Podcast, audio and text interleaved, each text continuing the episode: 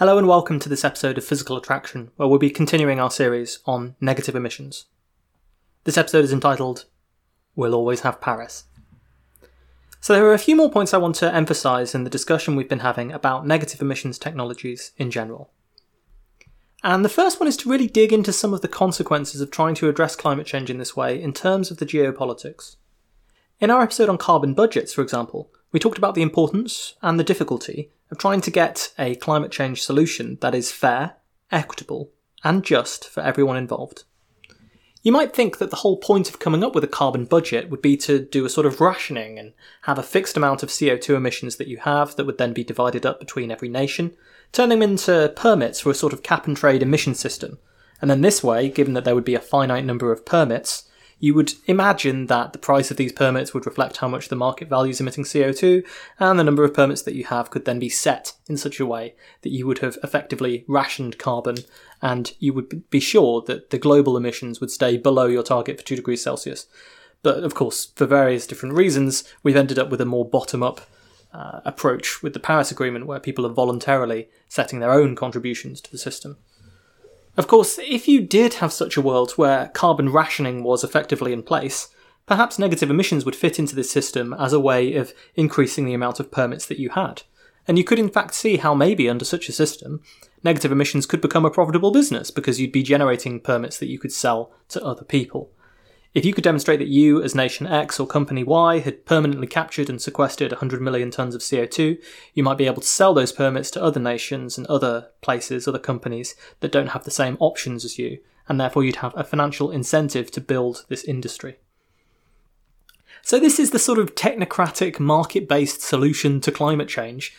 But instead, of course, we don't have this sort of global system that the technocrats might want, because Essentially, too many nations and too many corporations would probably deem it politically unpalatable, and then we have ended up with a system that doesn't really do this at all. Now, the EU does have something a bit like this in its emissions trading scheme, but many have argued that its price is too low and too many permits have been given out, and for too many different reasons as well. But globally, getting something like this implemented has been a complete no go, so instead we have the Paris Agreement. So, an analogy for the Paris Agreement, it's a bit more like sharing a house with a big number of housemates, familiar to anyone who's been a student. We all know that the rent is due, and to pay it, everyone will need to chip in. People are still arguing about how much the rent actually is, but there's some consensus number that we think we can aim for. But instead of dividing up the rent between us equally, we've each agreed to chip in a bit, which we will voluntarily determine ourselves in the hope that it will add up to the final rent. Only people are disputing over who owes more because some of us have fancier jobs, some of us are richer, some of us have bigger rooms in the house, some of us have bought more of the furniture and the washing up liquid, etc. Some of us are promising to pay the rent by taking out credit card loans, while even when people have pledged a decent chunk of money, it's not clear how they're going to get hold of it. And of course, the richest housemate until recently denied that we even needed to pay rent, although, as I record this, he's due to be evicted.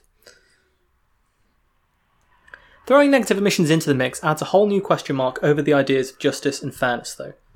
For a start, if we imagine that large scale negative emissions are possible, then who should pay for them and who should deliver them? You could argue that, if the purpose of these NETs is to clean up our historical mess, we should clean up in proportion to how much we've each contributed. Well, if that's the case, you can look at the UK. In the Carbon Budgets episode, we pointed out that the UK is about 2.2% of the world's GDP, about 1% of the world's population, and about 1% of the world's CO2 emissions today. But if you look back over history, because the Industrial Revolution happened here first, and because Britain historically depended on coal, we've emitted about 5% of the world's cumulative emissions historically. Because CO2 lingers on for centuries, you can therefore argue that we're responsible for about 5% of the world's climate problem, at least that that comes from CO2. So, given that that is the case, should we deliver 5% of the world's negative emissions? Should countries aim to cancel out the effect that they've had? Is that necessarily fair? After all, climate change wasn't that well understood for most of the time that the, UK was burning this huge amount of coal. The bulk of China's emissions came after this was understood as a problem. But you can see how this framing changes matters. If you look at the picture today, China does emit more CO2 than the US. But if you look historically, China's cumulative contribution to the problem is about 13% of emissions, compared to the US at 25%. So the differences in how you determine what's fair and just and what metric you use really, really matters geopolitically and in terms of who is going to end up paying for cleaning up this mess. And you can see there being some really thorny issues here in climate politics. Take this as an example. Let's say that the UK does very well and gets to net zero emissions by 2050. Other countries then would still be emitting CO2. We know that our global targets require the whole world to go net negative to suck CO2 out of the atmosphere on average. Models envision that negative emissions will partly cancel out remaining sources of carbon, but will also be scrubbing historical CO2 from the atmosphere. So once the UK reaches its net zero target, we would have to, for the sake of the climate, push the UK to be a net negative country in some way. But we expect negative emissions to be expensive. It would be really easy for politicians to frame this as the UK paying to clean up the mess that is still coming from other countries, like, say, China, who haven't hit net zero yet, given that China's aim for net zero, if it does achieve its goal, would be 2060, 10 years after we had done it. And this is a huge part of the problem because, again, this is a global issue, but we make decisions within individual companies, we make decisions as individuals, we make decisions as nations, as polities, uh, and the levels of international cooperation on this are quite low at the present time, even under the Paris Agreement, where it's still left as a matter for individual nations to set their own policy, and there's no requirement to see who's going to actually pay for and bring up these negative emissions. And we know that, tragically, in my view, foreign aid is one of the least popular things for British taxpayers who see it as their money going to clean up messes around the world when we have many problems unsolved here at home. So the question is are countries really going to go net negative to the tune of billions of dollars if they aren't compensated for doing so? But the mechanisms for transferring who pays don't yet exist. This, of course, is a huge problem of climate diplomacy that accrues to all sorts of different things, whether it comes from transferring funds from some nations to other nations to help them decarbonize or to make sure that they don't invest in uh, coal and natural gas and so on. All of these things, the temptation to offshore different emissions uh, and the geopolitics of who is emitting what and who's attributed to emitting what, all of these things are extremely difficult. And in your fundamental technocratic model where you assume that each dollar that you spend can just happily flood around the world and go from different countries and different nations and so on and solve the problem where it's needed. You don't have these political divides that you have to consider. You know, it's interesting, even since writing this, there are a few different things that have come up in the news recently which relate to this. So, for example, the UK has all of these very ambitious climate targets, which we've talked about, um, some of the most ambitious in the world, despite the fact that many people would still say they're not enough. And yet we see that the UK is funding the development of liquid natural gas facilities in Mozambique. So UK money is funding these. They will help secure supplies of gas that will be burned in Britain. Um, the UK's government claims that funding this stuff in Mozambique is somehow compatible with their Paris Agreement targets, when it's not entirely clear how that is the case and similarly is the case for the new coal mine that is being developed in Cumbria. So there are some interesting points there. And then, of course, there's the fact that the UK recently cut its foreign aid budget from 0.7% of GDP to 0.5% of GDP. Um, there's a claim that this will be a temporary thing, but I think we all suspect that it will be permanent. It uh, comes on the heels of the Department for International Development being merged with the Foreign Office, which means that we no longer have a department that is solely devoted to foreign aid. And so you can see that actually we're moving into a world which is more nationalistic, uh, less forward looking, less outward looking, less global in nature. And therefore, seeing these mechanisms of how carbon and how payments for solving this problem are going to be distributed around the world, uh, is, it seems that they're getting to be more difficult to do this than actually easier, um, the way that things are going at the moment. But of course, this is before you even get into the problem of where you can actually deliver net negative emissions because you're going to need to do this in different places.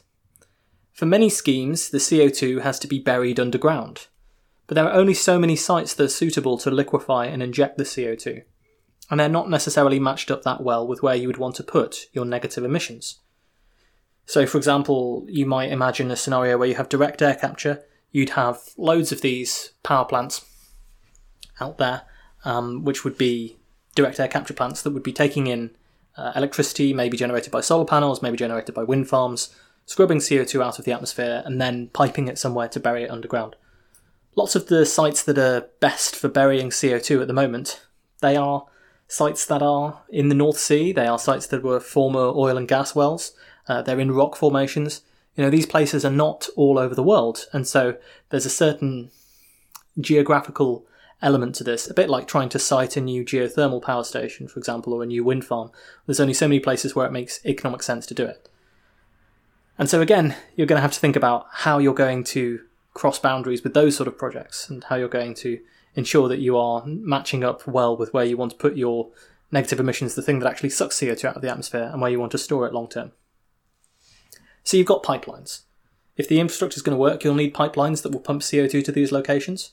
Perhaps in some cases they could be almost the same story of these pipelines that are currently pumping fossil fuels around the world. So, as with any pipeline, you have these local questions about whether people want whacking great pipes across their territory. Many of the best locations to pump CO2 into are places where oil and gas was historically recovered. We're talking about the North Sea here.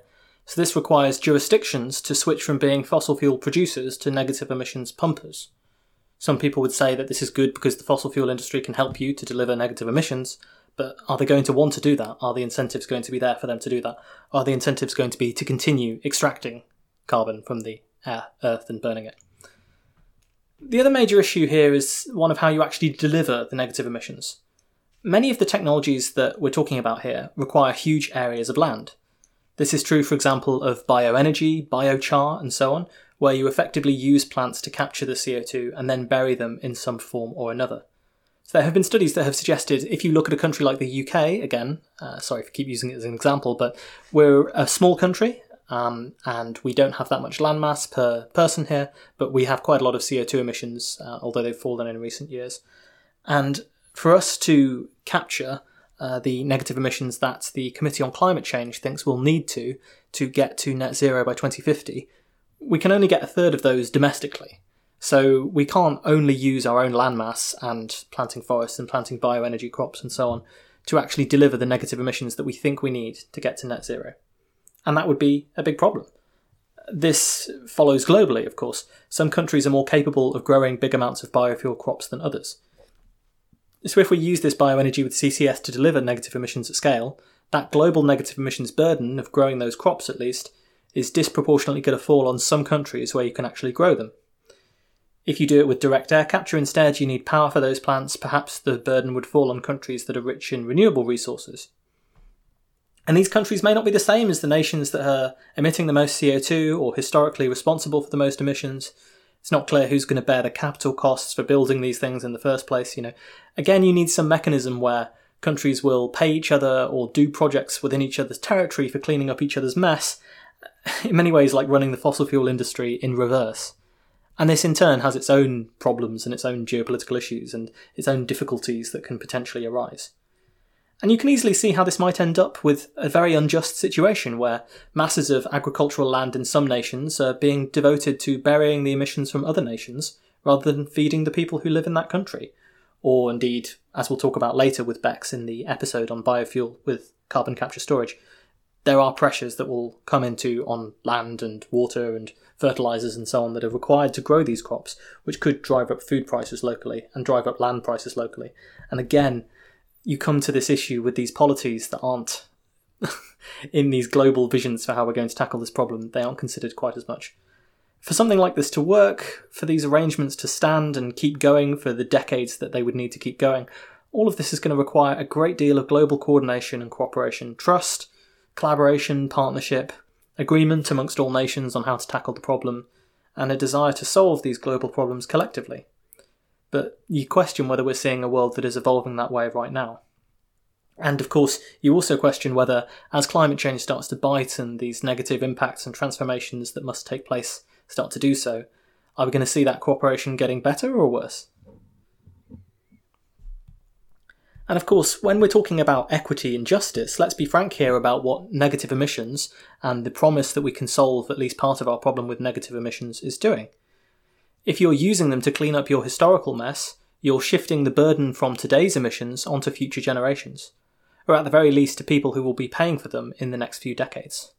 So, not only are you, with climate change, also outsourcing the costs and the penalties and the price to be paid in terms of climate change damages to the future to future people to future generations, and also disproportionately to poorer nations from the wealthier nations in the global north. But now you're also asking them to pay for the cleanup effort as well.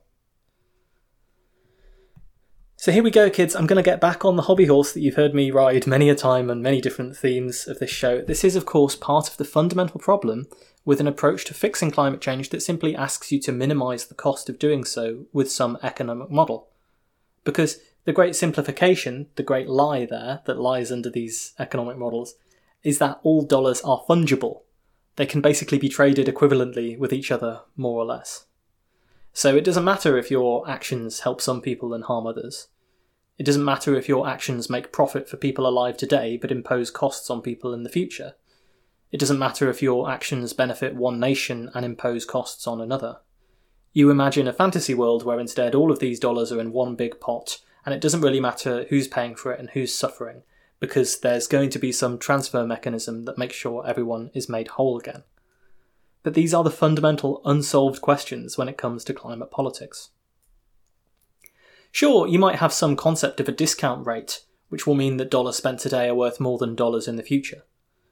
But this implicitly embeds the idea that the economy will keep growing forever, or that certain technologies will get cheaper over time, which is certainly not necessarily the case, particularly if they're not deployed now.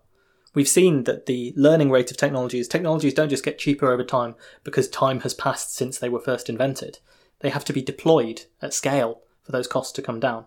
And in fact, it's a closer correlation between how much you've deployed the technology and therefore how much you've learned from that and how much the industry has been able to benefit from economies of scale versus a question of how much time you've had. That that's a much weaker correlation with the price and the cost of doing these things.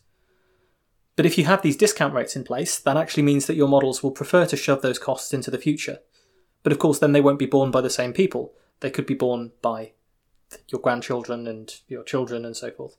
So there's a real irony here, actually, when it comes to talking about deficit spending, because some people who don't understand how deficits work in terms of government deficits for monetarily sovereign countries, and if you want more on this, go back and listen to our episodes on modern monetary theory. They will argue that by incurring debts now, uh, by government spending, you are leaving some sort of burden for your children. And of course, that's not actually the case because that's not how deficits work. But actually, by not investing in clean tech now, by not investing in renewables and electrification now, you are forcing the solution to climate change to either be you have to endure more and more damages from climate change because the world will heat up, or you have to do more and more negative emissions to cancel out our inaction today. And so the real cost is in not spending. In not spending, you are imposing greater costs on those future generations.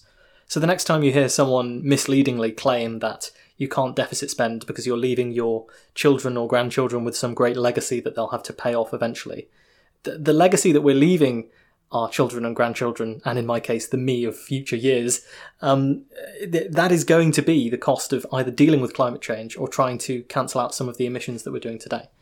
That's the cost that's being shoved off into the future here.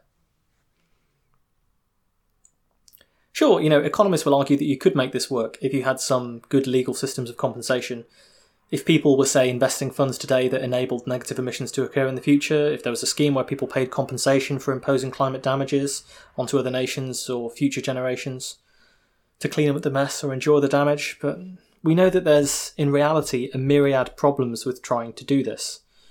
For a start, we know that people will disagree about what the damages actually are and how to calculate them. This is something that's called the social cost of carbon in the literature, is the idea of how much damage you do by emitting a ton of carbon dioxide. And the estimates for this thing vary from like $15 to thousands of dollars, depending on how you consider it. Not only that, but it also doesn't make sense because it's path dependent, right?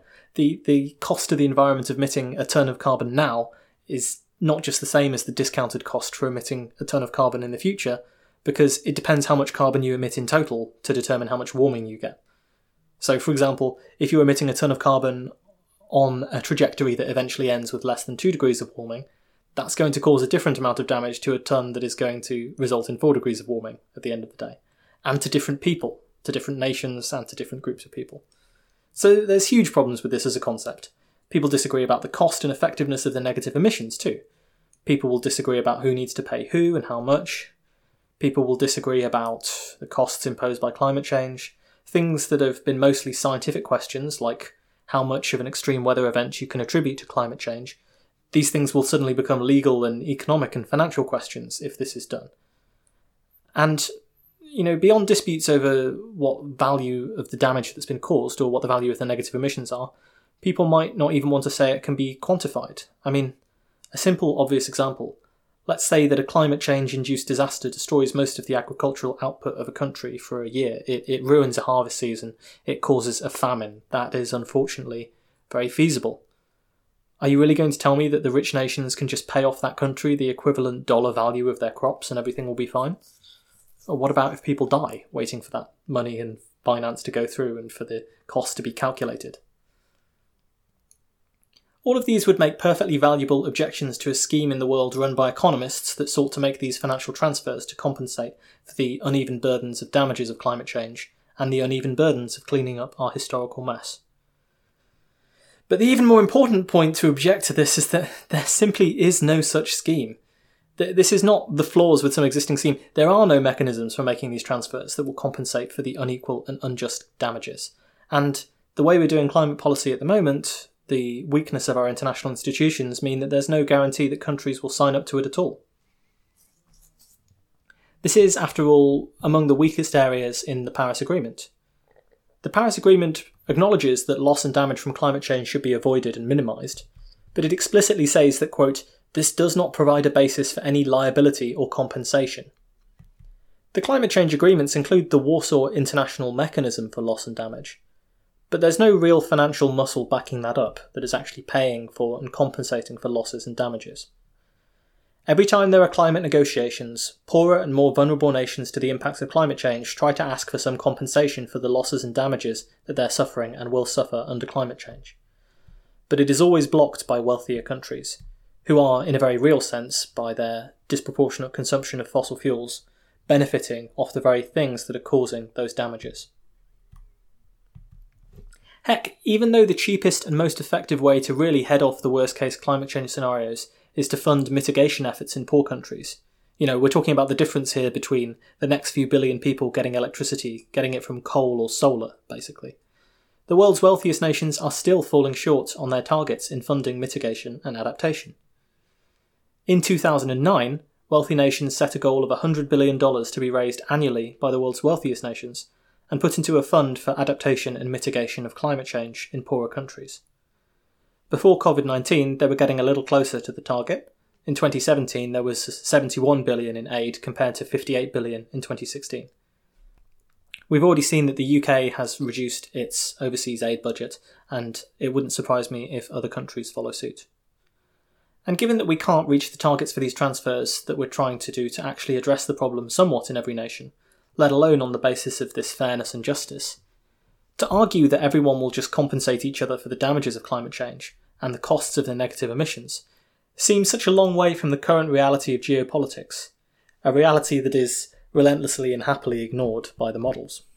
The point here is that when we do this kind of integrated assessment modelling, we can get sucked into these futures that are apparently very bloodless, very technocratic, it makes sense to do this much negative emissions because that minimises the global cost. But the decisions you make about what's feasible and what isn't, or the priorities that you give the model when you run it, they have real world consequences if people choose to take your scenario as what should or must happen. Scenarios that rely on masses of negative emissions at the end of the century, after all, essentially allow fossil fuel companies to make profits in the short term by continuing to extract and sell their damaging product and then relying on someone else to come along and clean up the mess later. And it will come as no surprise to you that many of the fossil fuel companies, when they produce their own scenarios, like Shell does, like others do, they also produce scenarios that look like this. And in most of these scenarios, in most of the plans that the fossil fuel companies have, believe me, their aim is to maximize their short term profit. I mean, this is what we tell companies that they have to do, isn't it? That they have to maximize their profit that they are actually under an obligation to their shareholders to do so. And they would be in breach of that if they didn't do things that they thought would maximize their profit. So for them, that is extract as much fossil fuel from the ground and burn it as you possibly can, sell it while the getting is good. And that is what they're going to do. Now, obviously, these scenarios and this approach isn't the only way that we could do it. We could, for example, immediately take over the fossil fuel companies and, instead of running them for profit, run them only for as long as we need in order to transition away from fossil fuels. We could genuinely use that infrastructure to build carbon capture and storage and negative emissions. We could focus much, much more on near term, sharp cuts to emissions, rather than allowing ourselves to believe that we still have time to reach our goals because we're borrowing all of this carbon from the end of the century. Now, the thing is, you have to understand that the reason that this is important to emphasize as a future where we're dreaming of this massive negative emissions industry is to have it as a point of comparison. People might find it inconceivable that we should say that we're going to ban new fossil fuel cars or new gas boilers and phase them out from being sold over the next five, ten years. People might say that it places an intolerable burden on those industries, the industries of heat, the industries of transport, that it will cost too much, it's too impractical. People might say that it would be unfair to phase out, say, coal fired power plants before the end of their natural life, because this would impose costs on the people who paid for them, who wouldn't get all of the money that they otherwise would. But you have to compare the cost of doing these things to the cost of this huge negative emissions effort and the damage of not hitting our climate change targets. There's always going to be some level of unfairness, no matter how you try to solve the problem. So, why is it so unreasonable to be unfair to the fossil fuel companies who are causing the problem, and so reasonable to dump a massive burden on developing countries, agricultural sectors that have to do lots of this bioenergy stuff, and future people? So, you have to see that the assumptions that go into these models about things like how much negative emissions are feasible, how quickly we can scale them up, how quickly we can decarbonise and replace fossil fuel infrastructure with renewables, these might feel like they're just technocratic assumptions, like they're just technical points, like they're just parameters that we can try and figure out and estimate in our model. But of course, they are intensely political, because they determine much of who bears the cost of what we're doing and who gets to benefit. And that is the essence of what politics is. In describing these scenarios, where we use massive scale up of negative emissions on the order of billions of tonnes to meet the Paris Agreement targets, I've often called them mainstream climate scenarios, or used some equivalent phrasing to that. The reason for that is that they appear in the IPCC reports and that there are also scenarios and scenarios. Because, as I've said, there are many different ways to skin the cat of climate mitigation you can try to look for alternative solutions which minimize your dependence on negative emissions. It might turn out to be more expensive, but you're not relying on this technology, which may be very difficult to deploy at scale. The result is that you have to cut emissions much faster in the short term to achieve the same target, since you can't make up for them later. One example of a scenario that does this was published in a paper by Grubler et al. back in 2018. This paper and this emission scenario can meet the more stringent Paris Agreement goal of 1.5 degrees Celsius of warming, and it does so without using any CCS or negative emissions technologies, apart from some afforestation in some regions. But in order to do this, in order to hit the Paris target, it's necessary to reduce our final global energy demand by around 40% by 2050. This is why the model is referred to as the low energy demand or LED scenario. So, to give you an idea of what a sudden reversal this would be, our primary energy consumption, so the amount of total energy that comes into our energy system from fossil fuels, from solar, from nuclear, from everything, that's increased by 66% in the last 30 years. In the 30 years before that, it more than doubled. This trend would need to stop and reverse over the next 30 years to meet this LED scenario. Now, there are some trends that will help us here. As things get more and more electrified and renewable, our energy use will likely decrease anyway, because electrified appliances are more efficient, they use less energy, and they produce less waste than ones that burn fossil fuels. In 2050, in the LED scenario, nearly half of the world's energy use is in the form of electricity, compared to 15% today. And as we cover elsewhere in Climate 201, there is a general trend for technologies to get more energy efficient over time but this can often be offset by economic growth. In the LED scenario, there's still considerable growth in poorer countries, which start to demand more in the way of transport, food, industrial and consumer goods, and so on. The amount of consumer goods in these nations triples by 2050 under this scenario, and the passenger miles that they drive more than doubles. But this is offset by electrification and greater efficiency elsewhere. Grubler et al. they outline some ways in, by which the world in 2050 would look different under this scenario, which doesn't need negative emissions but does involve radical changes to how we live our lives. There would be fewer vehicles. In the global north, the number of cars would halve. This is enabled by better public transport, more car sharing, and more use of the same vehicles. In many cases, instead of owning vehicles, they expect people to rent them as a service instead. Another way in which things would be more efficient is through device convergence. The idea being that you have a TV, a computer, a telephone, a GPS, a camera, a music player, a radio, etc. That's what you used to have in the old days. Now you just have one smartphone that can fulfill all of those functions. Another thing that would have to happen is that devices are built to last longer so that fewer need to be constructed. And we would learn to use 20% less material in our industrial outputs. So there's some interesting points here. You can see that some of this is going to happen and is happening in terms of trends. So, for example, the trend they point to in terms of device convergence. Yes, it's true that we can do many of the functions that used to require separate devices on a smartphone nowadays. But many of those other devices, like TVs, telephones, and so on, still exist and are still being sold you can see that there is a tendency towards a rental economy as things get harder and harder to own, and more and more financiers are interested in extracting rent out of people who would rent cars for a small amount of time as opposed to actually owning them. But of course, car sales are also increasing, so there's a competition here between these two arms of capital that are trying to do different things and sell different things and extract different rents. Building devices to last longer so that fewer need to be constructed well, that would be great. But that would require regulation to ensure that devices have a long term warranty. We've seen instead, in terms of Apple's latest iPhone, that people prefer devices to be built and used for a couple of years and then replaced by new ones because it guarantees them this constant revenue stream. So, building devices to last longer so that we need to construct fewer and use less material, that's something that would cut against the grain of what's going on at the moment and would probably require regulations to achieve. Other things that happen in the Grubler scenario? Well, wind and especially solar essentially take over from oil and gas as the main fuels that drive our economies. But above all, there is really a combination of much, much more energy efficiency in how the products we use are made. We would have stringent standards that would treat energy as the precious resource that it is. And also in how we ultimately use those final products. These are the things that allow us to decarbonise much more rapidly. You can see why, too. Renewable power has been growing rapidly over the last few years, and thank goodness because it's finally illustrating some cause for optimism in the middle of the climate mess. But so far, that growth has actually not had a huge impact on emissions directly, because it's been offset by the fact that our energy demand is also growing.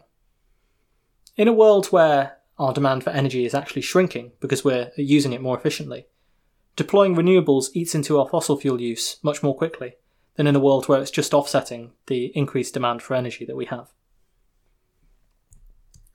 Now, am I saying that this low energy demand scenario, this LED scenario, is going to happen? No, not really. I'm just saying that this kind of thing illustrates that it's possible, or it might be possible, to achieve our climate change goals still, without relying on massive negative emissions, if you assume that we can decarbonise more quickly and reduce our demand for energy in this sort of way. The point is that when you look at these models and when you try and figure out how these scenarios are going to work, you can make alternative sets of assumptions about what is feasible and what is not feasible. If you drop the assumption that the economy grows, you have different things going on. If you drop the assumption that you can get to these negative emissions, then you'll come up with different scenarios. The cost that you're willing to pay to actually get and hit this target is going to be different in all of these different cases. If you think technologies will develop faster, that'll do something. If you think they'll develop slower and be harder to implement, that will do something else to the type of scenarios that are considered feasible. Someone might look at the world illustrated by the LED scenario and say that it's just not going to happen. Not when everyone has been keen to maximise their profits and produce as much as possible, to manufacture things that become obsolete in a year or two, and to relentlessly drive increasing consumption and therefore increasing ownership of consumer goods.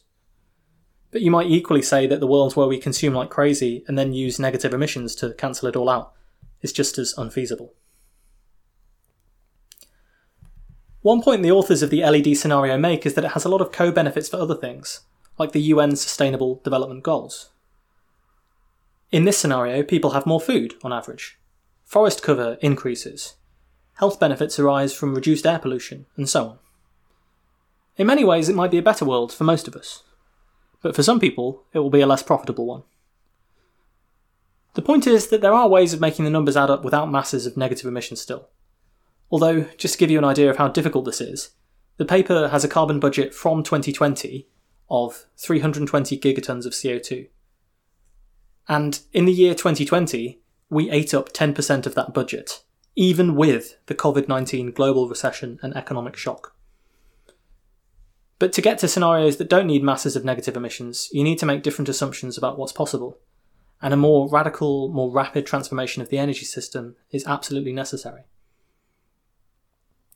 When you decide that it's easier and more feasible to suck billions of tons of CO2 out of the atmosphere in 2100 than it will be to reduce our energy demand today, or to end fossil fuel extraction very rapidly, or to insist that they all fit carbon capture onto the end of their fossil fuel burning power plants, you are, of course, making a political choice.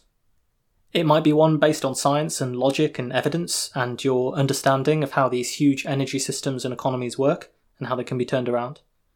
But it is a choice, about who pays, about what's feasible, about what's going to happen. Maybe both scenarios are, quote unquote, impossible or incredibly unlikely. But the ones that you choose to focus on and aim for, that's a very important political choice. Seeing scenarios like this, the LED scenario where global energy demand actually falls by 2050, makes me wonder what climate politics and policy would look like if these negative emissions technologies weren't even considered as an option. In that case, these modelers would have to tell policymakers that the only way to achieve the Paris goals would involve this very rapid energy transition. That we'd have to share more things, that we'd have to build products that would last longer, that we'd have to find ways to become radically efficient with how we use things, so that our energy demand would fall, even as the global south began to catch up with the global north and poorer countries got richer. I wonder what would happen if, for example, they took this for granted that by 2050 we'll need to have half as many cars on the road. Would the policymakers turn around and say, okay, these goals are impossible, we failed? Or would they actually redouble their efforts towards things that would make a tangible difference to reduce our emissions? All of this gets into a thorny debate, which is about the potential of technology, and especially negative emissions technologies, to create an atmosphere of mitigation deterrence. The idea being if people believe these technologies will be available in the future, or that they might even be cheaper or politically easier to deploy in the future, then they won't bother making the hard decisions or policy choices or investment that they should be making now. Now, people argue endlessly about this because it's a little bit difficult to prove without getting inside the heads of the people who are making the policy. Are they not acting on climate change because they believe technology or negative emissions will come along and save us soon? Or are they not acting for other reasons? For example, they don't care. Or they believe that it would be politically unpopular to make these choices and they're waiting for the next election. Or they rely on donations from fossil fuel interests, or whatever it may be. An example of this, which shows you that there is an interest in producing this information that will allow people to say that the problem can be solved in these technological ways. There was a recent, very flawed paper that came out and said basically all you needed to do to address climate change was to plant many, many trees. The paper was immediately blown up, I've discussed it in other episodes, but they made several huge errors that just made the conclusions invalid.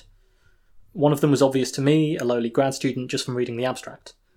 They had worked out that the potential for negative emissions from trees, but hadn't included the fact that if you use trees to suck CO2 out of the atmosphere, CO2 will outgas from the oceans into the atmosphere, and you also need to remove that. Basically, when we emit CO2 today, half goes into the ocean and half into the atmosphere. When you remove it, you have to do the same thing in reverse. So if you emit a billion tons of CO2 today, you need to take a billion tons out to reverse that effect completely. You can't rely on the fact that half a billion tons will stay in the ocean, because it doesn't. But this was ignored by the paper, so they were off by a factor of two just from that. And they were wrong in about a dozen other ways too. The paper was eventually politely trashed by the scientific community, although somehow made it through peer review, when a lot of my papers have not. But anyway, this paper, which promised that tree planting could be the main solution, led to a Trillion Trees initiative, which Trump supported. Basically, his only vaguely climate related policy was to plant these trillion trees. Now, I've covered elsewhere at length how our promises on how much afforestation we're going to do tend not to be met at all and tend to be a load of rubbish, so I won't get into that here. The question is, though, was this mitigation deterrence? Was the fact that they produced this paper about the trillion trees, was that part of what influenced Trump to act less urgently on climate because he thought that trees could solve it? Or did he and his voters just not think it was a real problem? It's hard to say, isn't it? And similarly, I don't know to what extent politicians really know about negative emissions and our dependence on it, or factor it into their thinking. But I do think that the mitigation deterrence hypothesis has a lot of legs. Because without this appeal to large scale negative emissions at the end of the century, and without creating these scenarios which allow us to talk about reducing CO2 emissions a bit more slowly, people would probably be telling politicians that we needed much, much faster action to have any hope of achieving the Paris Agreement targets. And it's hard to argue that that wouldn't change their policies. Kevin Anderson, a climate scientist who has long been an advocate of a much more urgent climate policies and efforts to reduce our energy demand, and has consequently been a harsh critic of the IPCC and the mainstream of climate change negotiations, has described the situation by saying that thinly veiled techno utopias now shore up the Paris Agreement. In the next episode, I'm going to talk more about the history of this mitigation deterrence. I'm going to talk about the technological promises that we've made about how we're going to fix climate change and the shifting goalposts in terms of our targets that have shown up as a result. And that will contextualize this story of negative emissions technologies in a much more detailed way that I hope will be of interest to you. In many ways, it's a potted history of climate policy and climate politics through the lens of these technical promises, uh, inspired by a very good paper done by Duncan McLaren of the University of Lancaster. So that's going to be the next episode in this series. Thank you for listening to this episode of Physical Attraction. Remember, you can find us on the web at physicspodcast.com. There you will find the comments section, you will find the com- contact form where you can get in touch with us. Uh, please do get in touch with us via that contact form. I try to respond to all of the emails that people send, and I really, really enjoy any comments, questions, concerns, clarification, feedback, ways that I can improve the show. All of this stuff can help me make it better, and I would appreciate hearing any of that from you. There are plenty of other ways you can help out the show if you like what we're doing here. On the website, on physicspodcast.com, you'll find links to the Patreon, Thanks to those of you who have subscribed already. There, as I speak this, you can get 16 early episodes of the show. Uh, I don't know how many that will be by the time this episode comes out, but you can certainly get early episodes released there before they come out on the main feed. You can donate to us one time if you don't want to subscribe to the Patreon. There are PayPal links on the website as well. You can get in touch with us on social media, PhysicsPod, and you can promote the show there if you have social media that you would like people to hear about. I think the main thing that anyone can do to help with this show is to tell other people who might be interested in these subjects, who might learn something, or who might be interested to find out more about climate change, or any of the people that we've interviewed, to please listen to the episodes. We rely on word of mouth to get the word out. Uh, we don't have celebrity friends, uh, we just have you. So if you've enjoyed what you've heard today, please do tell other people to listen. That is the end of the set of plugs that I'm doing today. Until next time, then, please do take care.